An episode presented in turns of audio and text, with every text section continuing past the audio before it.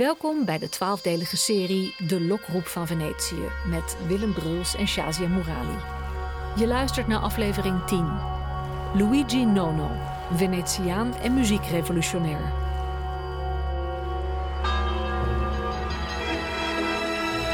Willem, ik droomde jarenlang van Venetië en ik ben er geweest een jaar of tien. Ik zag alleen maar een toeristenmassa, Ik heb de stad niet gevonden, dat gevoel dat ik... Ga jij mij het Venetië waar ik van heb gedroomd laten vinden? Er zijn die vele toeristen en die toeristenstromen en die winkeltjes. Maar als je één steegje naar links of één steegje naar rechts... Als je een heel klein beetje weet van de geschiedenis, van de muziek, van de componisten die hier geleefd hebben. Dat elke steen een, een verhaal heeft en dat elk huis een verhaal heeft. Je je vingers in dat water aan de onderkant. Daar zitten al die geheimen en al die Als je dat weet, dan wordt die stad opeens heel anders.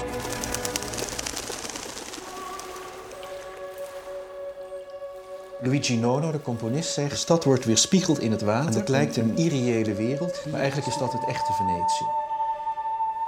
Hij heeft mijn oren veranderd. Alles heeft ook een alles wonderlijke, magische betekenis. Alle geluid, alles wat je hoort. Alles is muziek.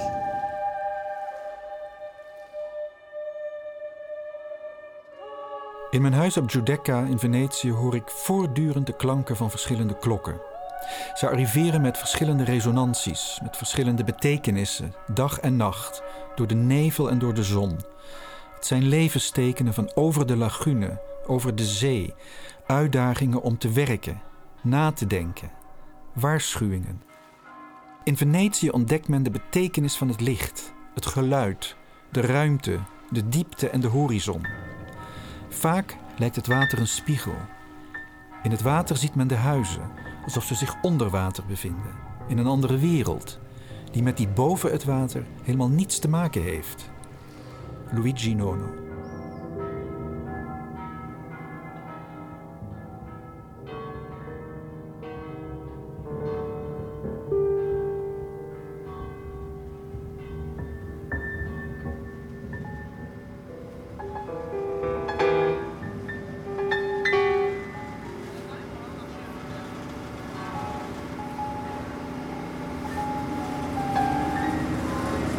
Willem, we zijn nu op de Vaporetto op weg naar mevrouw Schoenberg Nono. Zij is de dochter van Arnold Schoenberg en de weduwe van Luigi Nono. Kan jij me uitleggen wie hij was? Hij komt echt uit deze stad. Hij heeft ook zijn hele leven lang hier gewoond. En hij staat voor het modernisme, voor de moderne Italiaanse muziek. In de periode na de Tweede Wereldoorlog, in de jaren 60, de jaren 70 vooral. Hij heeft veel opera's gecomponeerd, muziektheaterstukken moet ik eigenlijk zeggen. En hij maakt hele abstracte muziek. Het gaat heel erg om sferen en atmosferen in zijn muziek. En dat vind ik heel mooi. We moeten nu wel uh, de boot af. Laten we gewoon eraf lopen.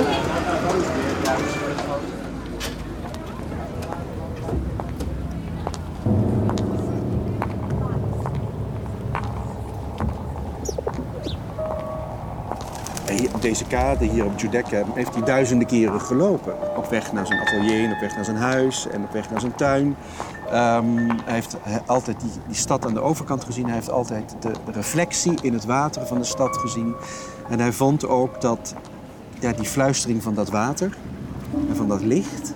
dat dat iets was wat hij ook in die muziek wilde laten weerklinken.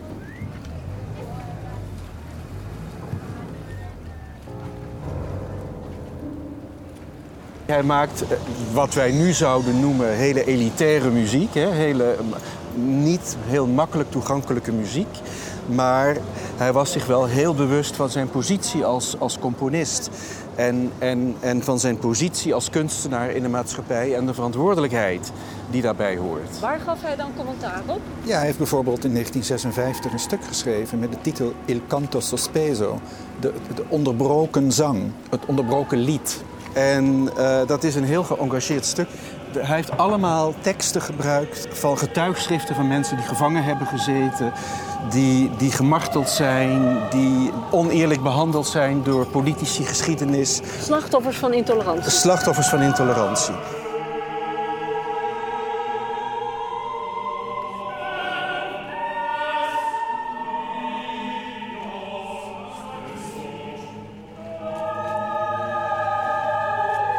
Waarom hij ook interessant is en Mhm.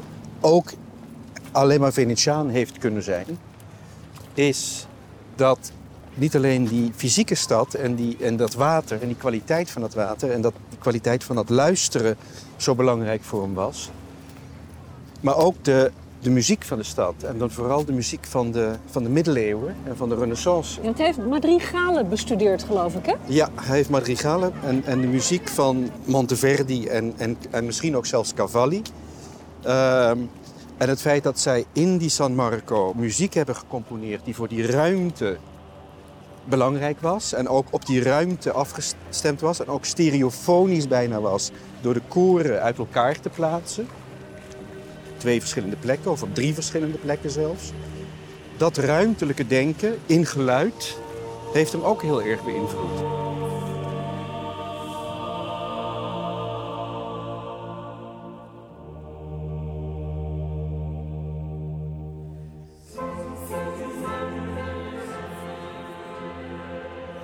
Door die elektronische muziek die toegevoegd wordt en al die lagen die hij daarin aanbrengt, auditief, ehm, kom je eigenlijk weer in een soort polyfonie terecht, maar dan een hele moderne. Dus een soort hyper, hyper, hyper moderne versie van wat ze hier in Venetië hoorden in de San Marco in de 15e eeuw. Ja.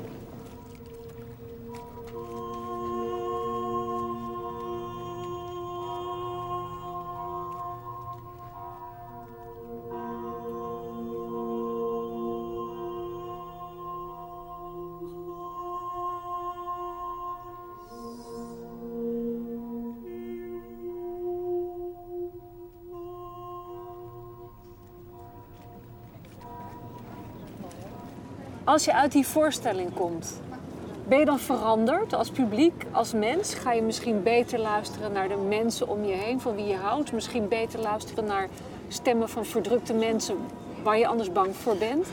Ik denk dat het belangrijkste zou zijn, en ik weet niet of dat voor Nono zo was, dat je naar jezelf luistert. Dat je ook je, jezelf hoort. Je eigen innerlijke stem. Je, je eigen innerlijke stem. Wat ongelooflijk belangrijk is voor, voor hem, of voor ons nu, om hem te kunnen begrijpen, of een beetje te kunnen begrijpen, is dat we ons ervoor openstellen. Dat we, het niet, dat we onze luiken niet dicht doen. Dat we, dat we bereid zijn om tijd en concentratie te investeren in het luisteren naar zijn muziek. Wat niet altijd makkelijk is, en zeker niet in een snellere tijd. En een steeds, steeds snellere tijd waarin wij nu leven.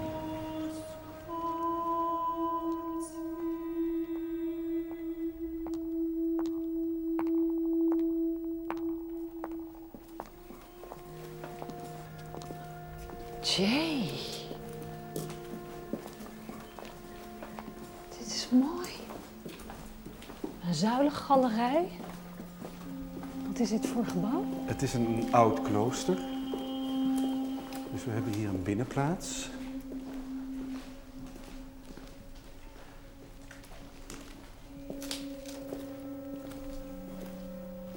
Nu allemaal studio's, culturele bestemming. Kunstenaars, instituten. Hello, how are you, Mrs. Schoenbeck? No, no, how are you? Hello, I'm Shazia. Lovely to meet you. Thank you very Wat much. fijn om u te ontmoeten. And now what you do is keeping U his beheert zijn heritage nalatenschap? We have his Na de dood van mijn man wilden mensen hun proefschrift schrijven en zijn manuscripten zien. Ze kwamen dan 's ochtends om 9 uur bij ons thuis en gingen s'avonds pas om 9 uur weer weg. Dat kon gewoon niet meer. Dus zijn we een archief begonnen, zo goed en zo kwaad als dat gaat, zonder geld. Ik doe dit werk graag, maar toen ik hiermee begon was ik in de beginning, I 60. Nu ben ik 86. Was- now I'm 80s. Dat is u niet aan te zien. Dat is de buitenkant, maar het gaat ook om de binnenkant. Venice Welke invloed heeft Venetië gehad op de componist Nono? Nono was in de eerste plaats Venetiaan. En het is iets heel speciaals om een Venetiaans componist te zijn. Het gaat om de geluiden van de stenen en van het water. Om de klokken. Hij praatte daar vaak over. De muziek die hij hoorde in de San Marco en in het Venetië, waar hij met zijn vader naartoe ging, naar concerten en naar de opera, om het gevoel van dat allemaal bij elkaar. Venetië is bijzonder. Je hoort hier geluiden die je in andere steden niet hoort.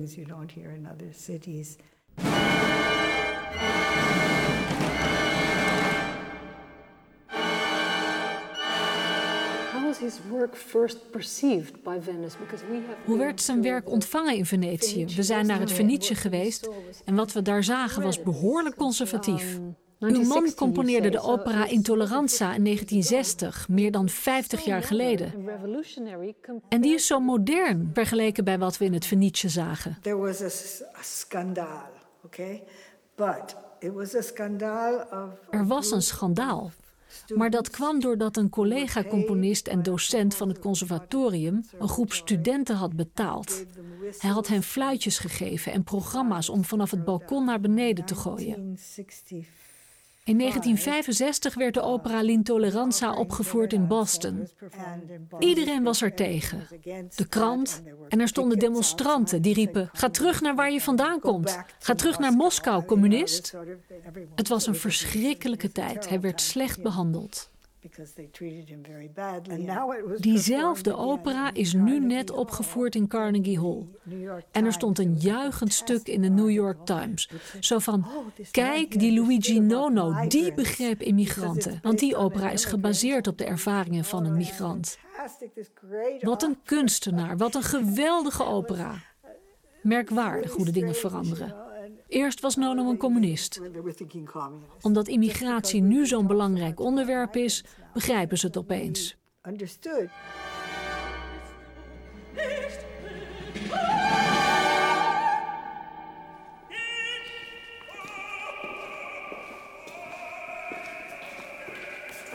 Okay, there's 13,000 volumes here. We zien hier alle bronnen, Willem, waaruit Nono heeft geput. Verdi, we zien Falstaff, Yes. Mozart, Schubert. Everything. I mean, you name it, and you can find it. 13.000 boeken, This is in allemaal verschillende talen. Dus dit zijn zijn literaire bronnen, Willem. Literair, beeldende kunst, architectuur, yeah. There's more here that you can see. eh, alles, alles. He- hele cultuurgeschiedenis. That's right, alles. Ja. Videokunst, videoart.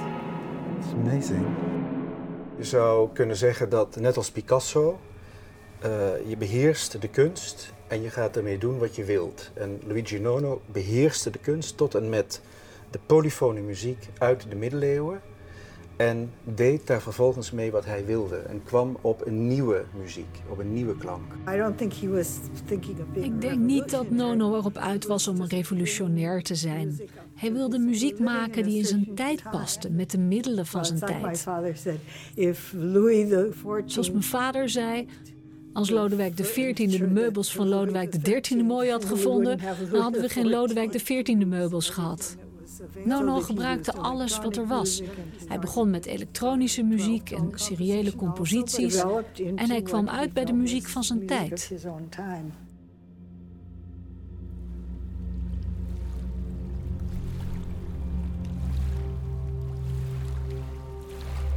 In de volgende aflevering praten Willem Bruls en ik met Venetiaanse activisten. En gaan we naar de Basilica di Santa Maria Gloriosa dei Frari, naar het graf van Monteverdi.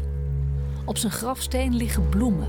Wat een cultuur, waarin de toewijding zo zichtbaar is. Het was de tiende aflevering van de twaalfdelige serie De Lokroep van Venetië met Willem Bruls en Shazia Morali. Productie en regie Aletta Becker, sounddesign en techniek Hubert Boon, eindredactie Frans van Geurp. En deze co-productie van NTR en Aletta Becker Producties kwam tot stand met steun van NPO Radio 4 en het NPO Fonds.